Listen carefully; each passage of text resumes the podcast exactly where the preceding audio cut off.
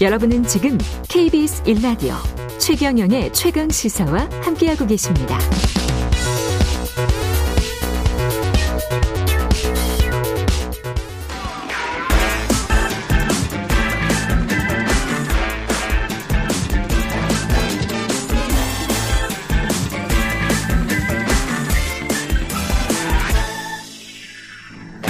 네, 최근의 최강시사 한번 노뉴스 오늘은 경향신문 박순봉 기자와 함께하겠습니다. 안녕하십니까? 네, 안녕하세요. 예, 삼자 배상 해법과 관련한 속보가 계속 들어오고 있는데요. 음. 지금 피해자들이 정부가 법원에 공탁한 것을 거부를 하면서 법원 정부가 법원에 공탁금을 지금 냈는데 법원은 이거 불수리 뭐 받지를 못하겠다. 이 불수리 결정을 내려버린 거죠, 지금. 네, 어제 그렇죠? 광주지법이 그렇게 결정을 했습니다. 예.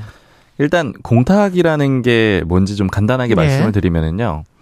이제 빚진 사람들이 있잖아요. 그렇죠. 빚을 갚으려고 하는데 예를 들어 채무자, 그러니까 빌려준 음. 사람이 안 받으려고 해요. 음. 또 혹은 또 이제 빚 빌려준 사람을 찾으려고 하는데 못 찾을 수도 있습니다. 그렇죠. 그러니까 이런 경우에는 어. 보증이 될 만한 기간에 대신 맡기는 거예요. 그러니까 이렇게 하는 이유는 어. 내가 빚을 갚았다라는 거를 공식적인 기관에 인정을 받는다 이런 의미가 있는 겁니다. 그러면서 판결할 때도 좀 영향을 미치죠. 그렇죠. 예, 근거가 빚, 되는 거죠. 빚을 갚으려고 최대한 노력했고 공탁까지 했다. 맞습니다. 예.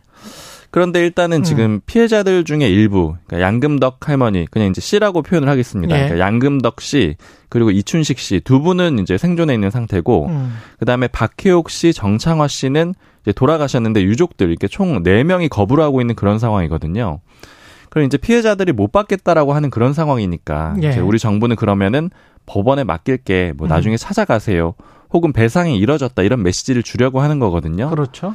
그리고 기존에 이제 정부가 최대한 피해자를 설득하려고 했었습니다. 그러니까 정부가 만든 재단인 거죠. 근데 이게 안 되니까 공탁이란 절차로 들어갔는데 결과적으로는 법원에서 막히게 된 겁니다. 음, 그렇군요. 통상적으로 이 공탁이 원래 이렇게 까다롭지가 않죠 절차가 그냥 가서 맡기면 되는 거죠 서로 맞습니다. 예. 그러니까 누가 공탁을 하는지 그리고 예. 받을 사람이 누군지 내는 사람이 누군지 그리고 이제 신청만 잘 하면은 예. 형식적인 요건만 갖추면 잘 되거든요. 예.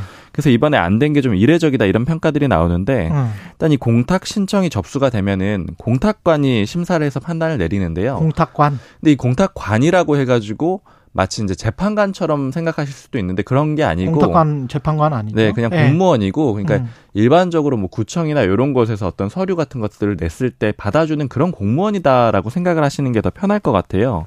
그러니까 이제 일반적으로는 그냥 형식적인 그런 절차기 때문에 잘 이렇게 거부하거나 이런 결정이 쉽사리 나오지는 않는다라는 음. 거죠.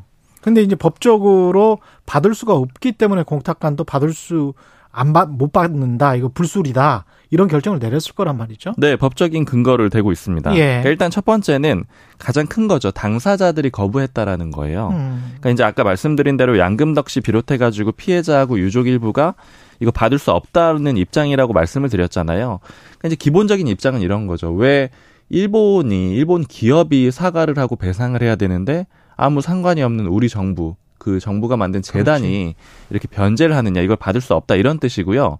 이런 입장을 재단에 지난 3월에 내용 증명을 피해자들이 보냈다 그래요. 이미 우리는 네. 거부한다. 그래서 혹시 공탁하더라도 받지 말아라. 그렇죠. 그렇죠? 이거를 법원에 보낸 게 아니고 네. 재단에 보낸 거죠. 재단에 보냈다. 근데 법원은 네. 이 내용 증명을 근거로 해가지고 피해자들이 거부 의사를 명확하게 밝혔다 이렇게 본 겁니다. 예. 그리고 또 하나의 근거가 있는데 이 채무 관련된 민법이 제 469조 1항인데요. 여기 보면은 채무의 변제는 제3자도 할 수 있다. 물론 이렇게 돼 있습니다. 예. 그러니까 이거는 요것만 보면은 재단도 변제를 할 수 있는 걸로 볼 수가 있고요. 그러니까 당연히 이제 빚을 다른 사람이 갚아주는 경우도 있잖아요. 음. 그러니까 그거 자체는 가능하죠. 그런데 여기에 더 덧붙여진 내용을 보면은요. 당사자의 의사 표시로 허용하지 않을 때는 그러하지 않는다. 아, 그러네. 그러니까 당사자가 못한다라고 하면 안 된다라고 하면 안 된다라는 조항이 들어 있고요. 예외 조항이 딱 있네. 그리고 또 예. 2항에 보면은 이해관계 없는 제3자는 채무자 의사에 반해서 변제하지 못한다 이런 규정도 있거든요. 민법 그대로 한 거네요. 공탁관은. 예. 이제 요거 근거로 해가지고 변제하지 못한다 이렇게 본 거고요. 음. 그리고 피해자들이 사실 그간에 계속 법원에 공탁을 허용해서는 안 된다 이런 점도 강조를 해왔습니다. 그러니까 피해자들의 논리는 이게 이제 일단 일본 정부가 불법적인 강제징용 사실을 인정하지 않고 있잖아요. 그렇죠. 그러니까 그런 문제도 좀 중요하고 그다음에 이번 건은 국가폭력에 대한 피해 배상이다. 그러니까 이런 게 좀 특수한 상황이니까 이거 공탁을 쉽게 받아서는 안 된다. 이런 얘기들을 꾸준히 해왔던 겁니다. 음. 아니 그러면 공탁가는 법대로 했고 그러면 이게 이런 법을 외교부나 정부가 몰랐을 리는 없잖아요. 이게 분명히 알았는데 그냥 공탁을 해보낸 거네. 그러면 공탁을 하려고 시도를 한 거네. 그렇죠. 근데 이제 외교부의 입장은 좀 달라요. 예. 어제 입장문을 내놨는데 일단 강한 유감을 표한다 이런 입장문을 낸 것도 좀 이례적이긴 한데요. 예. 일단 뭐라고 했냐면은 이 정부가 이미 면밀한 법적 검토를 거쳤고 불소리 결정은 법리상 승복하기가 어렵다. 이렇게 얘기를 했는데 그러니까 법적으로 불소리하는 거 안 받는 거 말이 안 된다라는 그런 입장인 거죠. 왜 그렇죠? 근데 왜 그렇게 보냐면은 예. 이제 아까 이 공탁관이라는 사람이 음. 공탁 공무원이라고 말씀을 드렸잖아요. 공탁 공무원이다. 이제 외교부에서 설명을 하는 거는 그냥 기계적, 형식적으로 처리를 하는 그런 역할이다. 음. 형식적인 심사권이 있을 뿐이지 법에 대한 판단은 못 한다. 그렇죠. 이제 뭐, 마치 무슨 판사처럼 어떤 결정을 내리는 게 아니고 네. 이 사람은 그냥 요건만 갖췄으면 처리를 해야 되는데 이걸 안 받는다? 요거는 말이 안 된다. 이게 외교부의 입장인 거예요. 음. 그리고 이제 외교부는 그래서 이의 절차에 착수하겠다 이런 입장입니다. 그러면 법원에서 이제 소송을 해야 된다. 그래서 판사가 좀 판단을 해달라 이런 겁니까? 그런 절차로 가게 될 수가 있는데 일단 예. 이의 절차를 신청하게 되면 음. 이제 아까 말씀드린 이 공탁 담당 공무원 공탁관이 다시 한번 일단 판단을 해요. 그러니까 이의 제기를 음. 했으니까요. 아, 이의 제기도 네. 공탁관이 판단을 해요? 한 번은 다시 공탁관이 판단을 합니다. 그래서 그렇군요. 정부의 뜻이 맞다라고 생각이 들면 이제 그냥 받을 수가 있는 거고 만약에 네. 여전히 이제 아니다. 이건 받을 수가 없다라고 하게 되면은 어. 지금 이제 아까 광주지법의 공탁관이라고 말씀드렸잖아요. 네. 재판부로 넘기게 됩니다. 이제 사건이 되는 거죠. 그렇, 그래서 이제 판사가 판단을 해가지고 이거 받을지 안 받을지, 그러니까 불술이 결정한 게 타당한지 아닌지 따져보게 될 거고요. 네.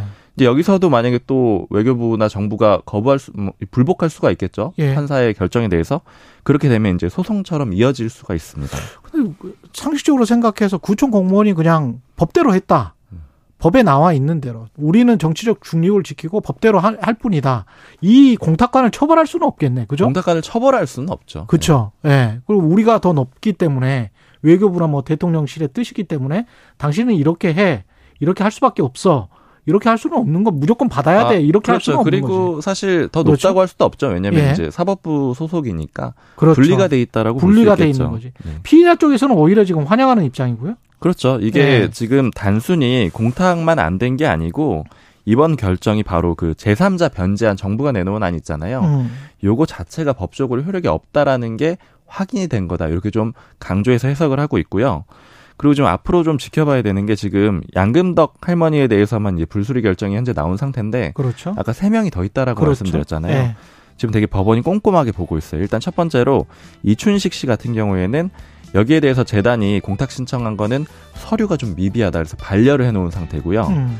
그 다음에 이제 이 박혜옥 씨 유족을 상대로 이 공탁한 건 전주지법에서 보고 있는데 또 보정 권고, 권고라는 걸 냈어요. 이게 뭐냐면은 서류 내용이 좀 적절하지 않으니까 수정해라. 예. 그러니까 이런 내용들은 다 좀 꼼꼼하게 보고 있다는 겁니다. 예. 경향신문 박순봉 기자였습니다. 고맙습니다. 감사합니다.